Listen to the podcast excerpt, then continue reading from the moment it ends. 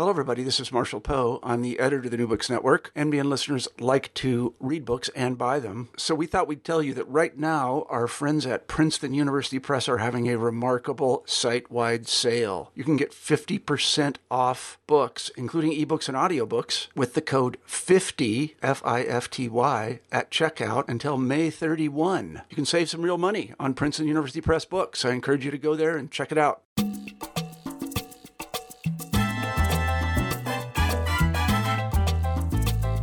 Hello, and welcome to the New Books Network podcast. I'm Lori Flores, your host for this episode, and I'm very happy to welcome Cary Cordova today to talk about her book, The Heart of the Mission Latino Art and Politics in San Francisco, which was recently published by the University of Pennsylvania Press. Cary is an associate professor of American Studies at the University of Texas at Austin. Welcome, Cary. Thanks so much for joining me today. Thank you so much for having me, Lori. It's an honor.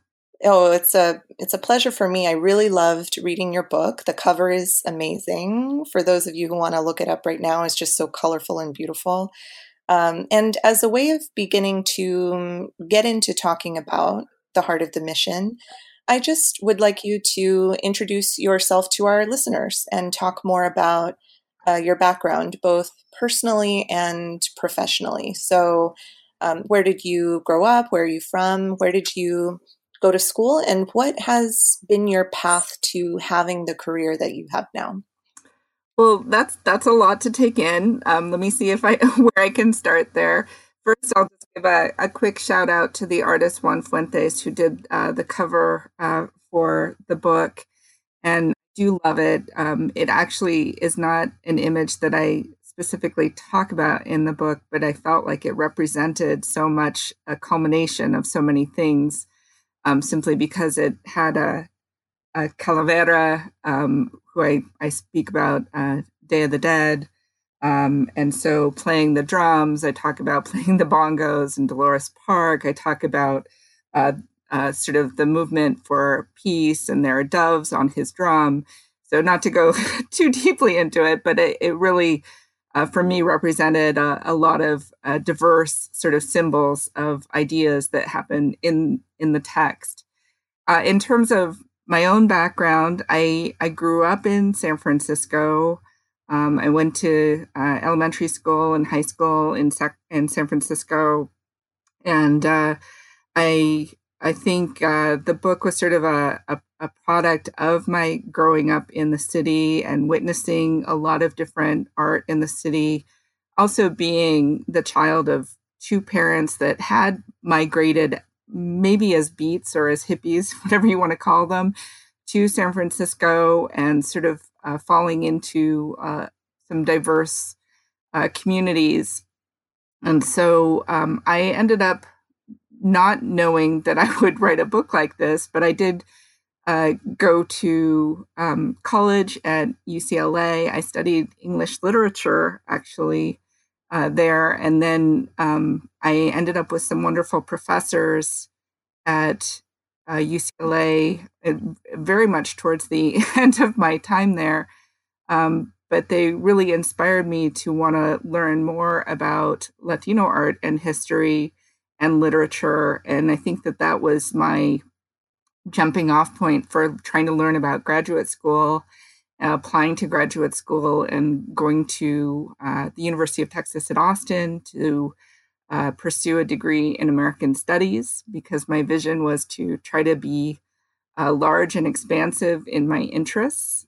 And uh, then I ended up doing uh, a lot of diverse research projects, but ultimately um, coming to start on what is now this book. And so this book has taken way too many years, um, but it it really started for me as a as a dissertation, and it started um, largely because there was so much activity happening in San Francisco's Mission District in terms of gentrification, in terms of protest, um, and I really wanted to write a book that could speak to a longer history of something that I felt like I had witnessed as a child, but that I couldn't quite totally put my fingers on on what that was. Mm. That's so cool um, that you majored in American Studies at UT Austin. My little sister did as well. So that's a whole connection there. Um, when you were growing up in San Francisco, what neighborhood did you grow up in? Um, well, I grew up a little bit in Noe Valley. I grew up a little bit uh, uh, around uh, Union Street, uh, the Marina uh, Pacific Heights area, actually and a little bit in Daly City, where um, just on the edge of San Francisco, above the Excelsior uh, neighborhood. Mm. So in Noe Valley, you definitely had the opportunity to see the art in the mission, like just in your everyday walking around. I'm assuming I did, and I went to um, school uh, near Mission Street, and I think that um, you know my my father was uh, originally from New Mexico. Uh, he migrated to San Francisco, and um, as I mentioned, partly because I think he wanted to get away from New Mexico. Um, but he he loved art, and he also was a veteran who had been stationed in San Francisco during his time in Korea, and so San Francisco was familiar. And he could get a job in San Francisco, and so, um, you know that that was part of his experience but then also part of growing up with him uh, was always going to the mission for picking up groceries and doing shopping and um, eating and and so I think that uh, my experience of the mission was always connected to some sort of understanding of place and going home for him.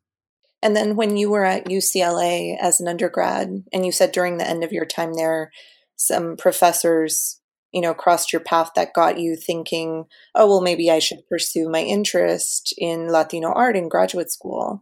Um, what kind of things were they helping you to think about back then?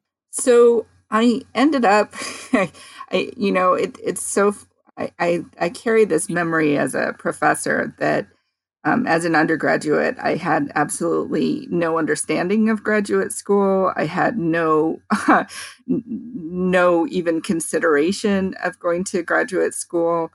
Um, but that in my very last uh, quarter, I had two classes with Sonia Saldivar Hull, uh, now teaches at UT. San Antonio, University of Texas at San Antonio, and uh, it was uh, a women's literature class and a Latina uh, literature class.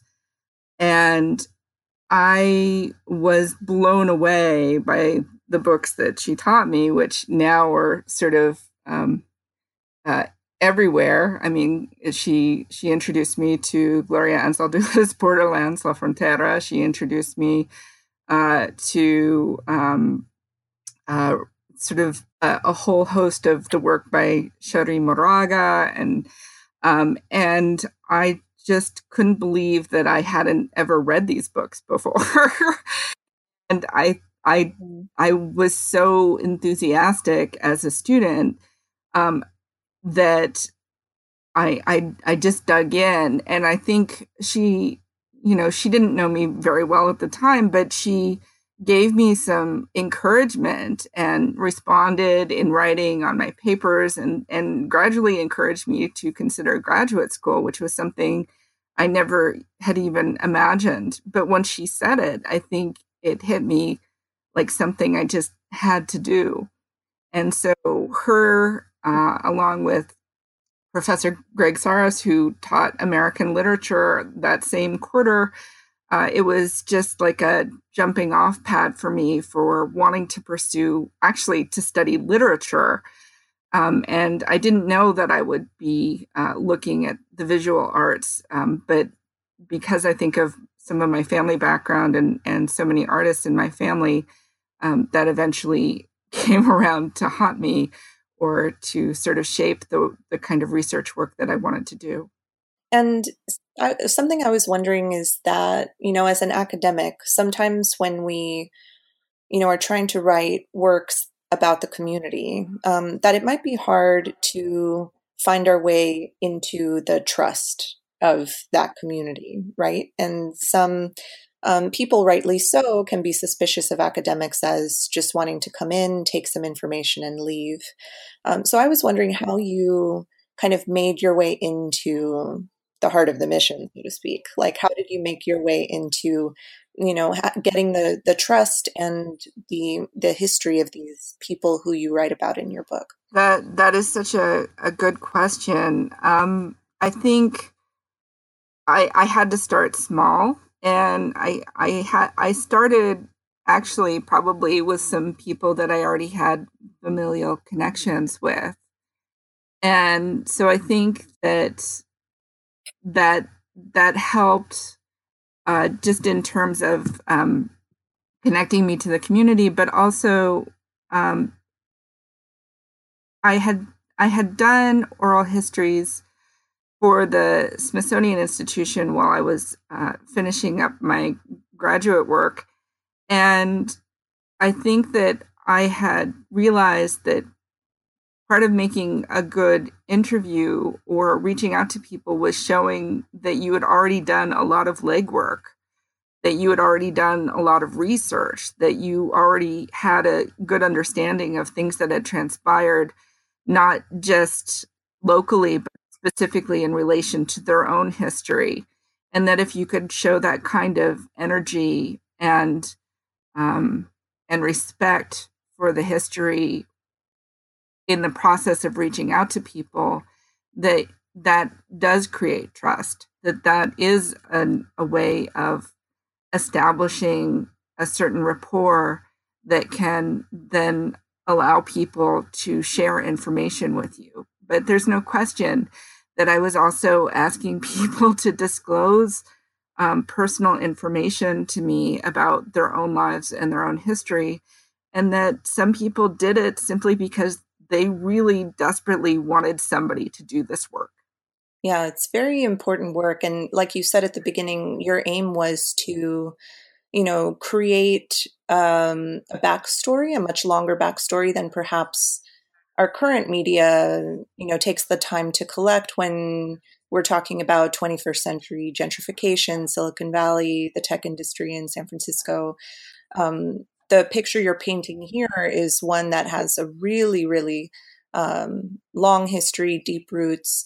And that brings me to wanting to talk about your first chapter, which is, you know, a lot of us think of the mission as San Francisco's Latino neighborhood, but those of us who think of it that way may not know that it wasn't always the case, that there was another neighborhood in the city that was the Latin Quarter earlier in the 20th century.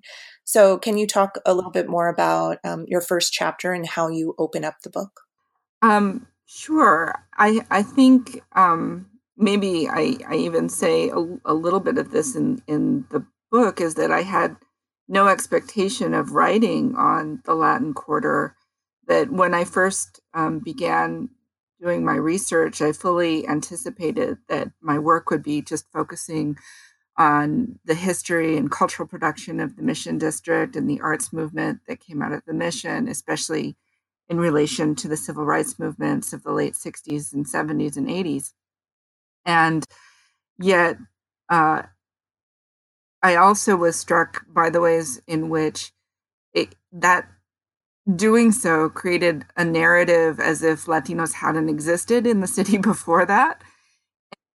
Mm-hmm. Um, and that I constantly came up against a description of the Mission District as being Latinized in uh, the 1960s, and and so it was as if like, well, where were Latinos in the city before the Mission District? Um, certainly they existed. And then it became kind of a mission to try to identify different neighborhoods. And I have to say that there was, you know, as important as the Latin Quarter, I think, was in terms of uh, representing Latinos in a larger social, um, in the larger social settings of the city, it also became really apparent that you know, Latino neighborhoods were all over San Francisco. They were kind of colonias or, you know, sort of dispersed smaller communities throughout the city. And the reason the Latin Quarter stood out was because it also had so many nightclubs and so many uh, tiendas, stores um, that also represented a kind of uh, Latino identity um, in the city. And so it became important to try to figure out what had happened there or how did, you know, how did the Latin Quarter exist in San Francisco, um, really from the late 19th century into the 1930s, 40s, and 50s and completely disappear from most of San Francisco's narratives. How did how did the city so easily swallow up this history of Latinos that had shopped on Broadway Street, um, that had had their photographs taken by the local photographer, that had bought their Spanish books um, and records there on Broadway, that had gone to uh, the local church on Broadway, and that uh, we mostly encounter this particular neighborhood now as represented as either Chinatown or Little Italy or North Beach. Um, and so completely vanishing from San Francisco historical narratives in a lot of different ways. And that's why it became so important to me to try to talk about what had happened there, um, how the community had been present, how uh, a lot of Latin music had been playing, there, um, how there had been many Latino artists in the area, um, just to try to make sure that we had some sort of prior narrative and also some understanding of why displacement had such a powerful um, and negative history for Latinos in the history of San Francisco. And that displacement um, happened when? When does it start? Kind of because this Latin quarter, it's not just filled with one group of Latinos, you know, heavily Mexican or heavily um, Puerto Rican. It's it's always been a mix, right? So, did that displacement process happen at different points for different nationalities, or was there a point in the 20th century where you would say this starts to become, you know, a moment in which the mission does become the place that a lot of Latinos are having to move to?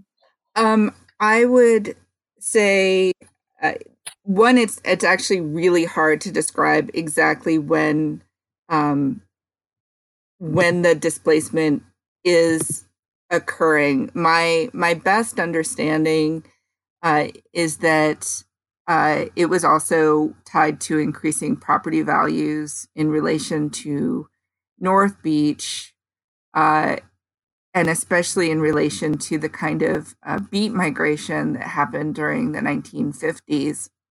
And so, um, if you uh, if you consider that San Francisco became a kind of point of migration for uh, anyone interested in the counterculture in the 1950s and 60s, that um, the beat movement actually attained a kind of national visibility on television even with like shows about Dobie Gillis and uh, that in in those sort of popular culture ways San Francisco emerged as as a space to uh, to join the counterculture and that North Beach in particular uh, especially um, through the work of I mean Lawrence Ferlinghetti setting up uh, City Lights Books, but all these different coffee houses and cafes that then generated this kind of youthful counterculture migration specifically to the area that had been the Latin Quarter.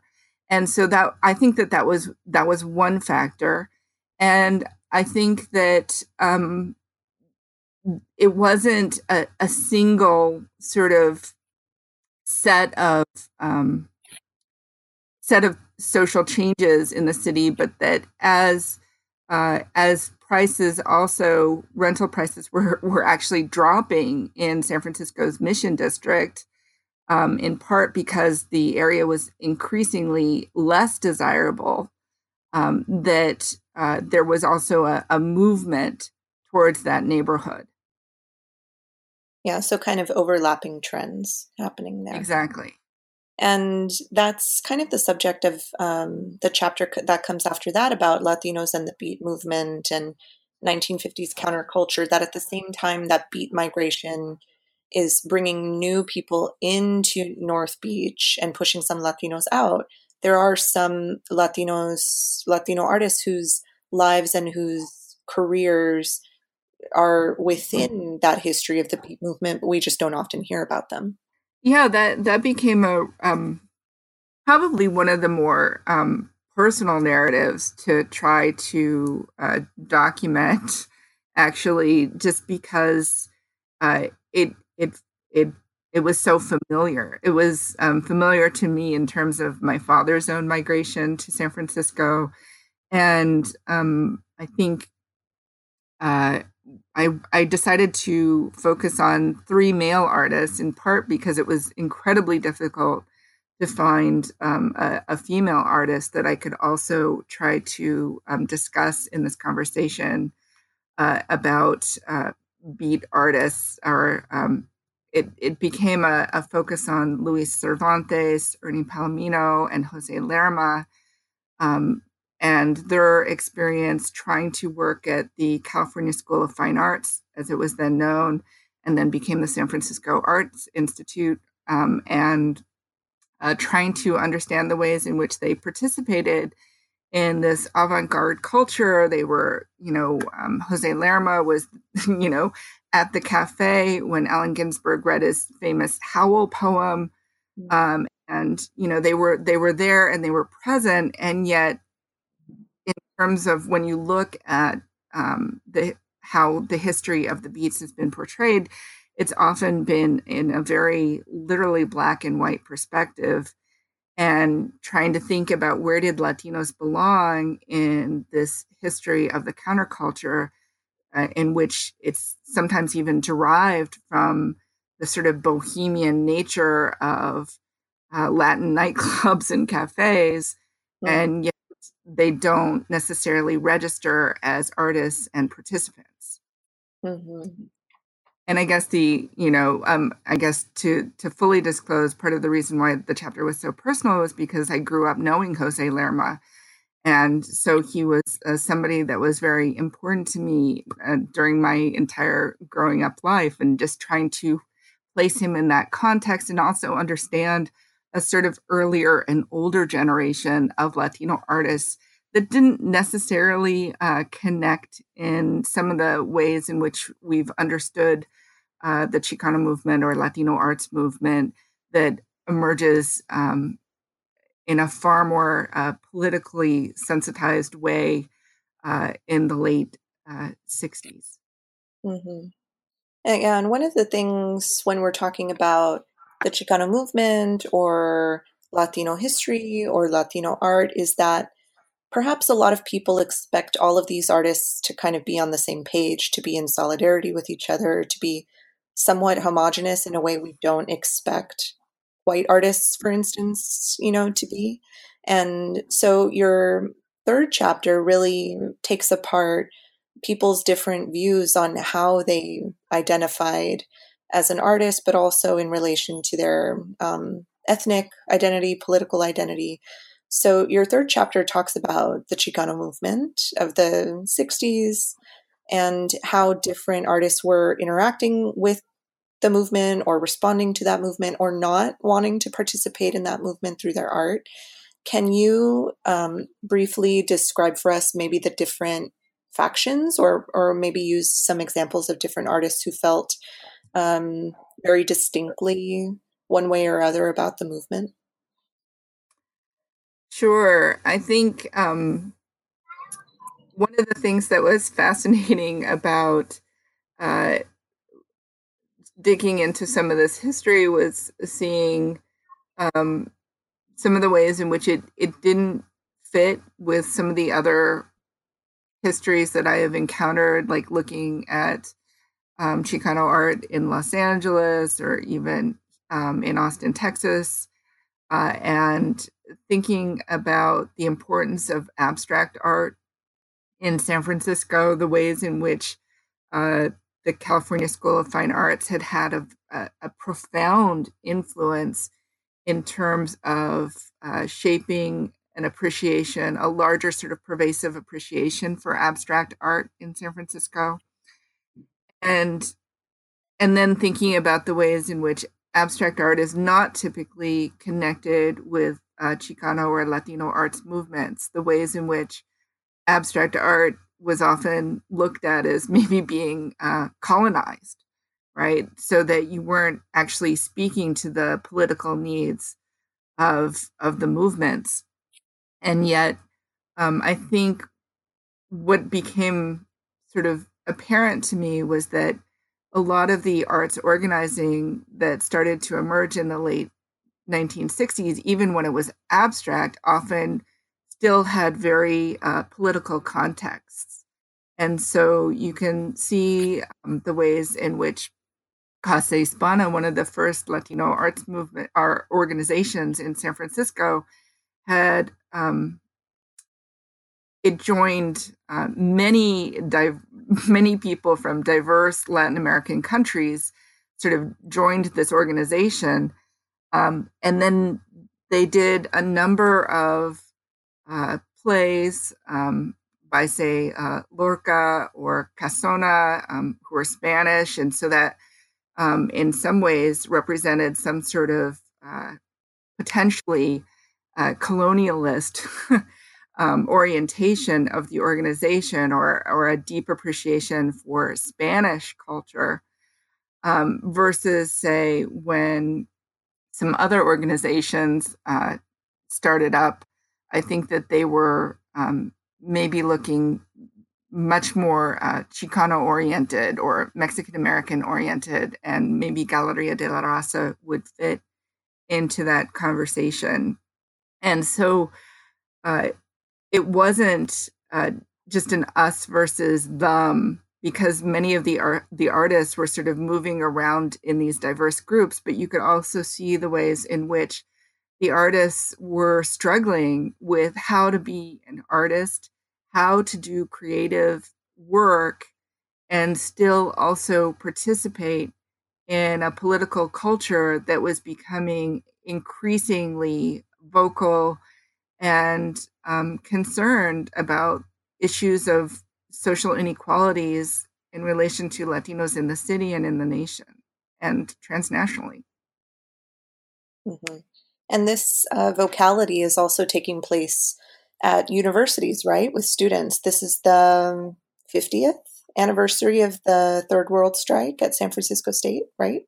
Exactly. So, um, yeah, of course, you're pointing to the the next chapter that I developed, which really became trying to talk about not just the the the important history of the Third World Strike, just in terms of shaping the creation of ethnic studies across the country, um, but the ways in which the experience of a number of young people who participated in the Third World Strike in 1968, um, going out on strike at San Francisco State University because they were demanding some representation of uh, third world cultures in the curriculum and some sort of understanding of the ways in which uh, the Western orientation of the curriculum uh, needed to dismantle some of those uh, uh, very colonialist perspectives. And so um, I I took the opportunity um, to uh, link uh, Yolanda Lopez, Juan Fuentes, and Rupert Garcia into a conversation about the impact of that event on their work, uh, on their lives, on their outlook, on their um, on sort of the trajectory that they then followed in their in their work and for me it it became also uh, important to just uh, acknowledge this event as as really long lasting and profound in Latino studies and Chicano studies in a larger sense. Yeah, well, we're definitely talking about it this year, you know, with all these anniversaries. Right. Um, not only in San Francisco, but you mentioned Mexico City and Paris and um, these other places where young people are coming into confrontation um, with with the police or with other bodies of authority, and not just young people, but ethnic communities as well. Right. Yeah. Um, the I found it very interesting how you often used uh, three artists, like you mentioned, linking up three artists um, to kind of open up a chapter. Is there a reason why you kind of use that structure often in the book, or what did that choice allow you to accomplish in the narrative you wanted to tell? I, you, you know, Lori, you've you've outed me. that is definitely that is definitely a structure that I um, to follow, though I didn't intentionally mean to do it. It it just became uh, a way of opening up a larger conversation. And they weren't the only ar- artists that I actually um, gave voice to in those chapters, but it became um, like, you know, one was not enough, and two created a kind of binary. And with mm-hmm. three, you could really sort of, um, I don't know, put together a, a, a deeper comparative analysis and really sort of uh, cross these lives together in ways that uh, you know made everything that much more complicated. Because as as you already pointed out um, as as much as these um, these people were experiencing these events simultaneously they they never had the same experience. And and so it became also really important to um, I don't know, disinter some stereotypical expectations of what people might anticipate was the experience, and also to to show that you know, as much as there was sort of sometimes coherence and participation, there were definitely diverse ways of thinking about what should be done at the time, or how people should do art, or how people should think about um, changing the world. mm-hmm. Well, for me, I really appreciated it because it's not only a structure that as a writer, but also as a reader, you can hold on to, but it also introduced me to a lot of artists I did not know anything about. So, for instance, in, in the Third World Strike chapter, I had heard of Yolanda Lopez and been exposed to her work, but it was so nice to read about her alongside some artists I knew less about. Um, so I appreciated like the prismatic kind of way in which you you tackle each of these um, subjects of your chapters through three people. I liked it. Thank you. I mean, for, for me, it also just became um, sort of evidence. Um, I, I don't know. It, I, I didn't, I mean, I, I had very long interviews with Yolanda Lopez and Juan Fuentes, and I used um, I, more uh, an Archives of American Art interview with Rupert Garcia, but it was for me as a researcher and reading their their lives, it became both surprising and fascinating how meaningful the third world strike was in their lives. And and so it wasn't as if i s- sort of specifically set out and said i'm going to find these artists and put them into the third world strike. It was more that their experiences to me had registered such a need to record that event. Mm-hmm. Right. Yeah, it's just a prime example of letting your sources speak to you rather than trying to fit them into a place you think they should be, um, which is one of the first kind of things I tell my my own grad students in trying to write history is let your sources, you know, be loud enough and listen to them. So I, I think that um, you did that really well. Uh, when it comes to the the chapter that comes after that, where you start getting us into the 1970s, um, you also begin to talk more about murals, and you know that's one of the the big kind of handles I have on the Mission District, and something I always tell people to go see if they've never been to San Francisco before is Balmy Alley or Clarion Alley or these places where you just find incredible murals um, definitely not the only places in the city where you can find Latino art on that scale. But murals and the mission, you know, I just can't extricate them, you know, from each other in my own mind.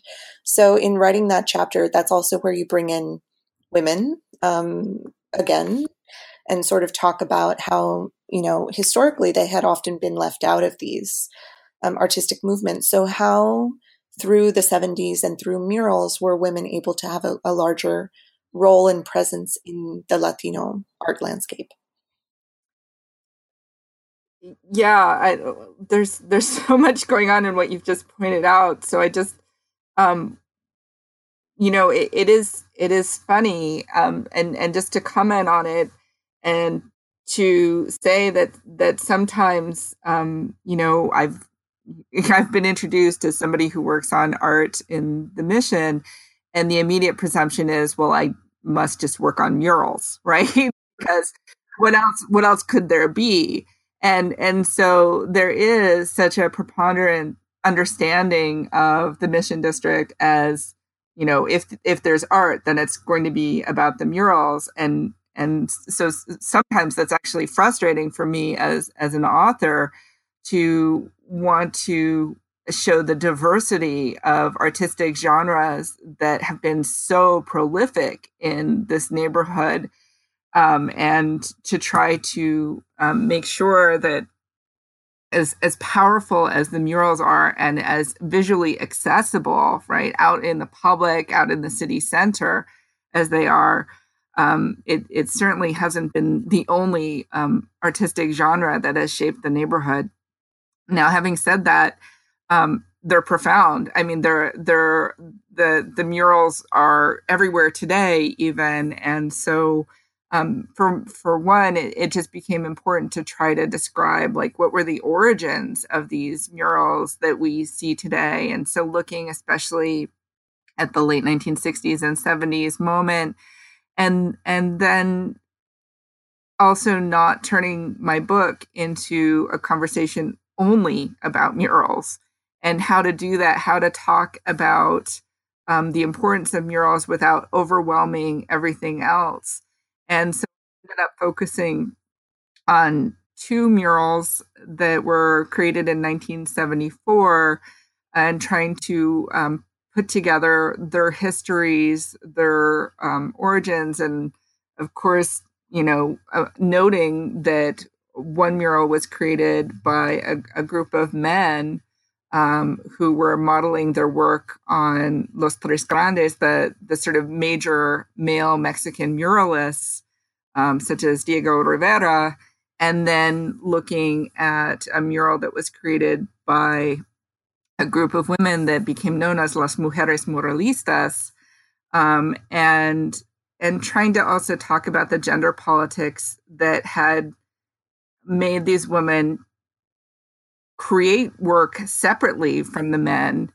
And I think that, yes, there was profound sexism in terms of incorporating women into these arts movements. I, I still um, sort of marvel at, you know, the you know, at least 25 men have connected themselves in terms of the history and origins of Galeria de la Raza.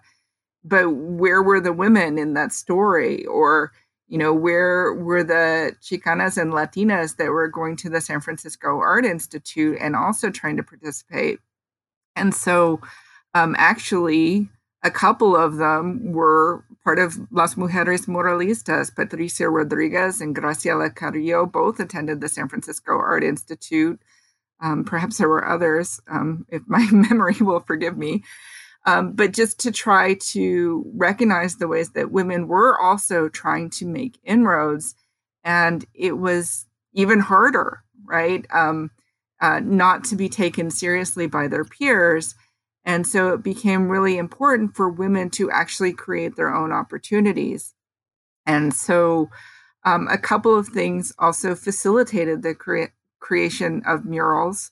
Uh, one was a kind of community sponsorship of murals that um, there were sort of organizations like Galeria de la Raza that actually started to um, sponsor uh, the creation of murals, but also um, the creation of something called CETA, uh, which uh, became uh, a, a, way of um, it was uh, gosh the Comprehensive Employment Training Act.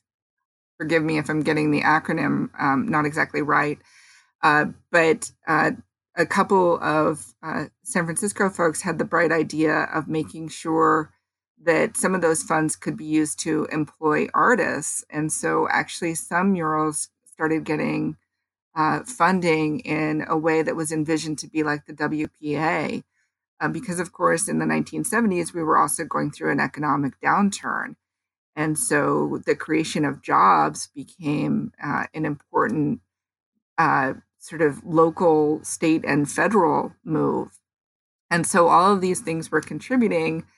Um, and I think uh, Patricia Rodriguez was very kind in her sort of references to the men, where she said something to the effect of, well, they, you know, it's not that they didn't like us, they just didn't want us there, right? I'm not quite getting her words right.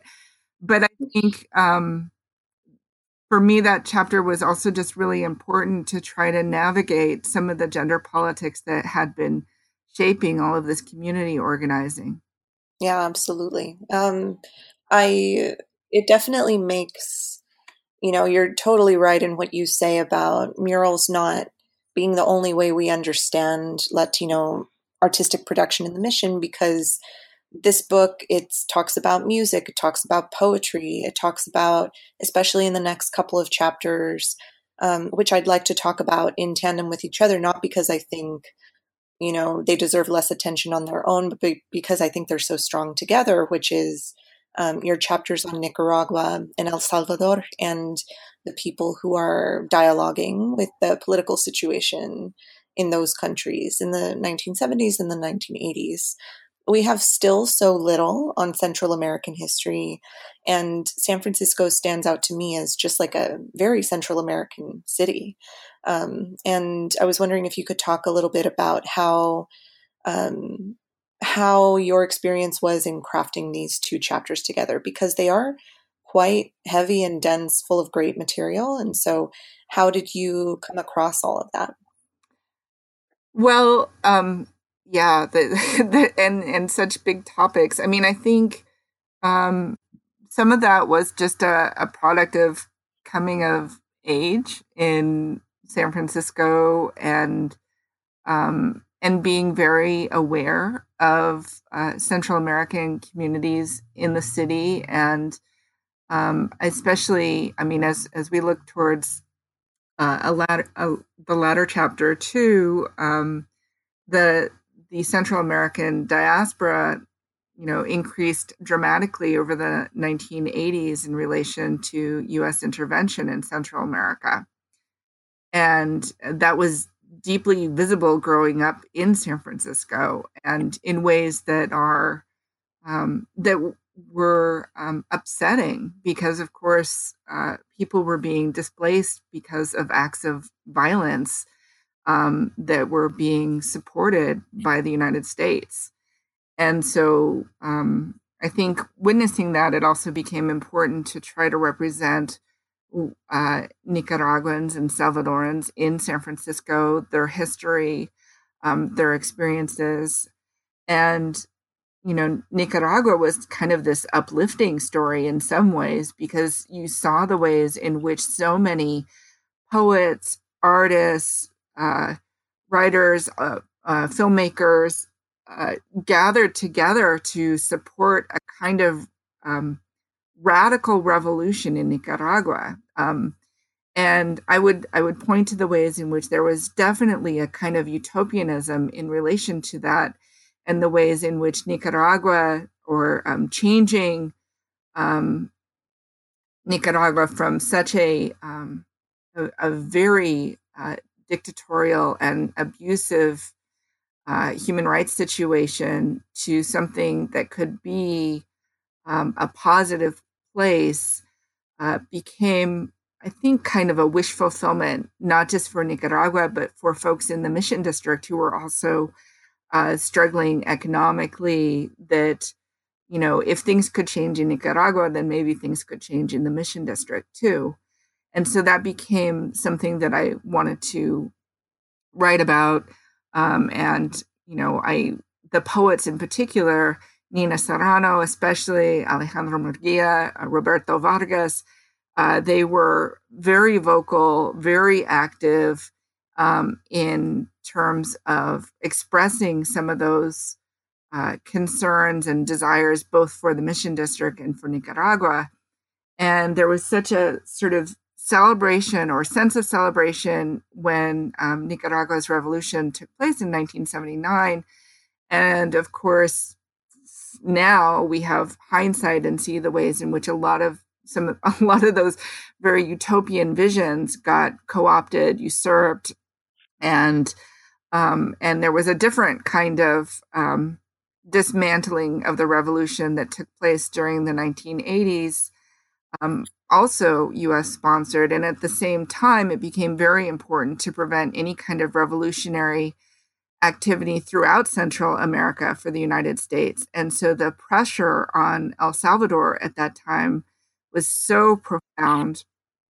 And then it became important to write about well, what what were the experiences of Salvadoran artists in San Francisco, and um, and so uh, I I had the good fortune of sort of putting together a, a couple of interviews, um, and it became important to not just create a a stereotype of Salvadoran migration that I think has been um, frequent, and that is that you know all all Salvadoran migrants have come uh, as a product of violence, and at the same time, it was hard to avoid the narratives of violence that also have shaped those migrations. And so I, I used um, the stories of Marta Ivonne Galindo, um, Gilberto Osorio, Romeo Gilberto Osorio, and Victor Cartagena to talk about them genera- generationally and to talk about Osorio coming in the 1970s before um, the Salvadoran war was in full force, but still actually quite um, challenging.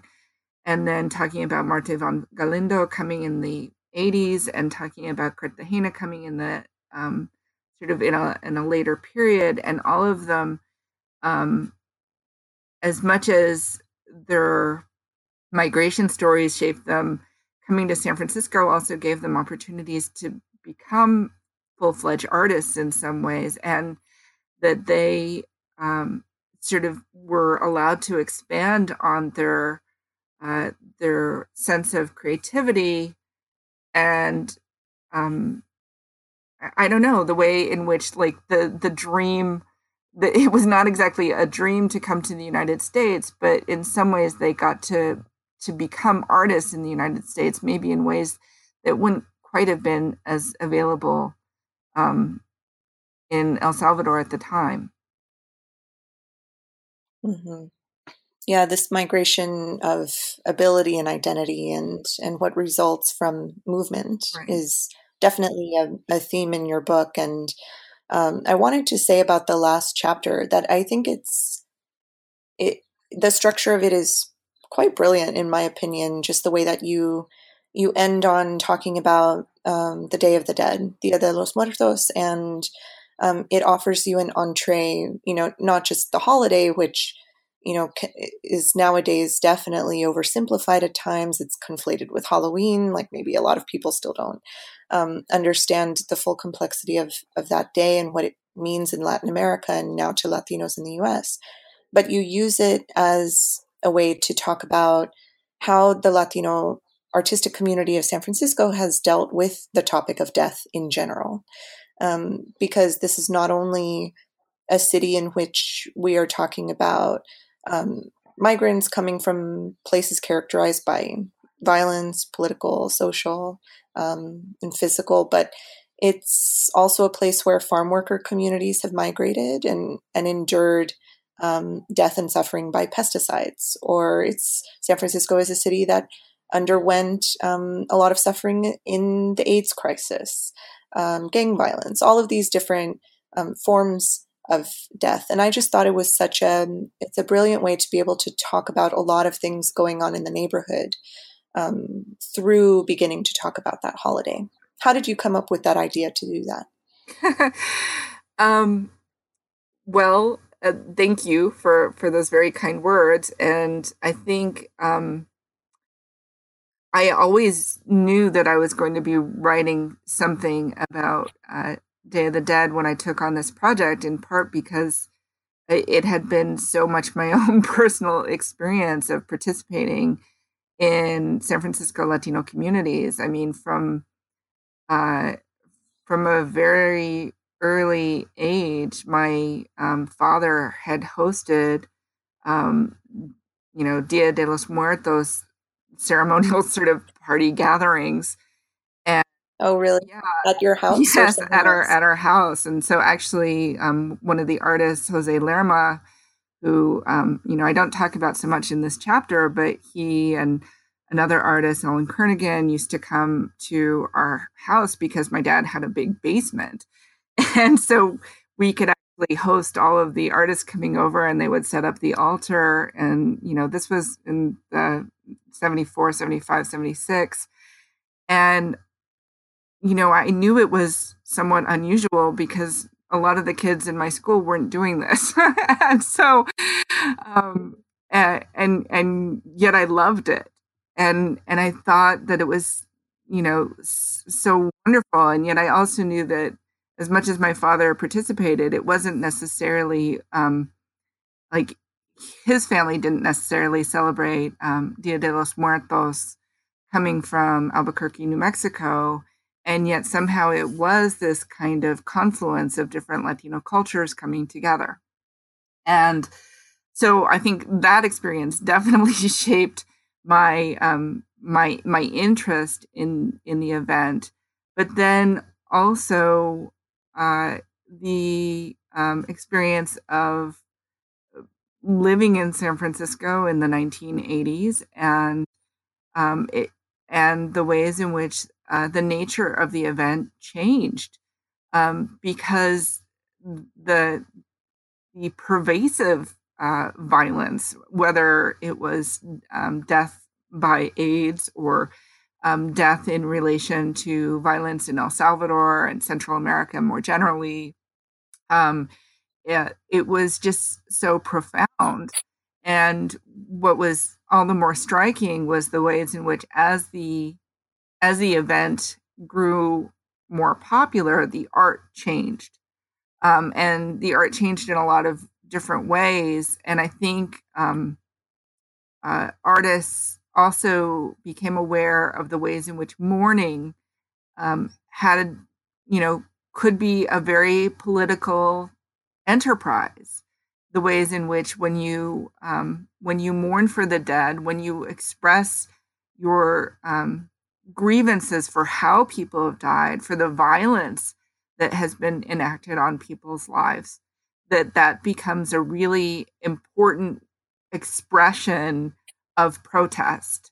And so that was something that I wanted to capture in ways in which I think a lot of people, many people have written on Dia de los Muertos. But for me, it became really important to talk about the, the political sort of uh, expressions of protest that also started to shape the event. Yeah, I think it's just such a great final chapter to end on before your epilogue, um, in which you talk about, you know, very current gentrification battles um, precipitated by the technology industry having a much bigger presence in San Francisco um, in the past couple of decades. Um, I wanted to ask you a final question about, you know, something that happened very recently is that 24th Street became or succeeded in becoming named as a cultural district, right? Or a zone of cultural preservation. Yeah. So, what do you think about um, the potential that that might have to either delay or stop um, gentrification that might be eliminating or changing a lot of the artistic energy and Latinidad of the Mission District? Do you think it has the potential to to keep things as they are, or do you think these changes are going to happen no matter what? I think a lot of changes have already happened. Um, I think uh, I I think what those I, I do think it's important to try to take steps towards preservation. I do think that there um, um, that there are many very good uh, people that are working on the ground to try to uh, intervene in what has become, you know, such an omnivorous, um, uh, all-consuming gentrification process. And so I'm I'm admiring of that work. I think a lot of that work has focused, especially on protecting um, institutions and businesses, and so um, and I think that's that's good. I mean, I, I want to see uh, Brava continue. I want to see Galeria de la Raza continue. I want to see the Mission Cultural Center continue. Um, I want to see some of the little tienditas be able to uh, continue, and at the same time, I think that uh, it's it's almost been impossible to uh, prevent some of the prevailing uh, real estate speculation that has been displacing residents, right? People that are living in homes that are not protected as historical and that are really um, going to either have been forced to move or are going to be forced to move or are trying desperately to hold on to um, uh, apartments that they've, you know, um, gathered some sort of uh, rental protection on, uh, and yet the the the accommodations for low income people have just not been enough, and and I don't place that only on San Francisco. I mean, I think that that um, I think is is a national phenomenon that I can see where I'm, you know, where I keep my own residence in Austin, Texas. Uh, that without any kind of national regulatory structures to actually make sure that people have affordable housing and jobs uh, that that is in some ways uh, it, it doesn't look good. Mm-hmm. and that's mm-hmm. frustrating. Yeah. Yes absolutely. Yeah and you're right happening in cities all over the nation. Um, this is you know your book i kind of see it as like a love letter to the mission and to san francisco and um, I was wondering uh, if you were doing any public events or community events um, regarding your book uh, in the upcoming months. It might take a few weeks for this podcast um, to air, but later on in the year, are you excited about doing anything in particular, presenting it anywhere? Well, I, I have to say I just I just gave a talk at the California Historical um, Society, and was really rewarding because I think it's uh, launched some some new research for me um, that uh, I don't actually have any upcoming events that I would you know like encourage people right now, but I I think that uh, one of the things that's uh, difficult about doing work like this is uh, that I you know well I, I got the book out so I must be done with San Francisco so I should move to do something else. And I find myself still coming back to San Francisco. And so I think I'm finally letting myself off the hook there a little bit and uh, just allowing myself to continue to write my love letters to San Francisco, if you will.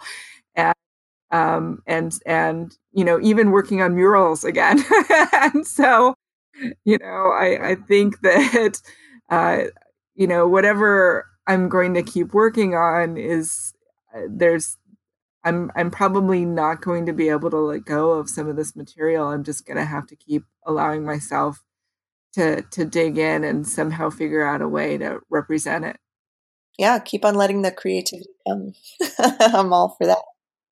Yeah, I can't wait to see what happens next. And um, your information, we will have it on our blog post, which people can check out on the New Books Network. But Cary, I want to thank you so much for talking with me about uh, your book and joining me on this podcast today. Thank you so much, Lori. I really um, respect your work, and I'm just very happy to have had this chance to talk with you. So glad we talked. Thank you all for tuning in to the New Books Network. I'm Lori Flores, your host for this episode, and we've just heard from Cary Cordova about her book, The Heart of the Mission Latino Art and Politics in San Francisco, published by the University of Pennsylvania Press. I invite you all to like and follow our New Books Network social media pages on Twitter and on Facebook. Thank you for listening.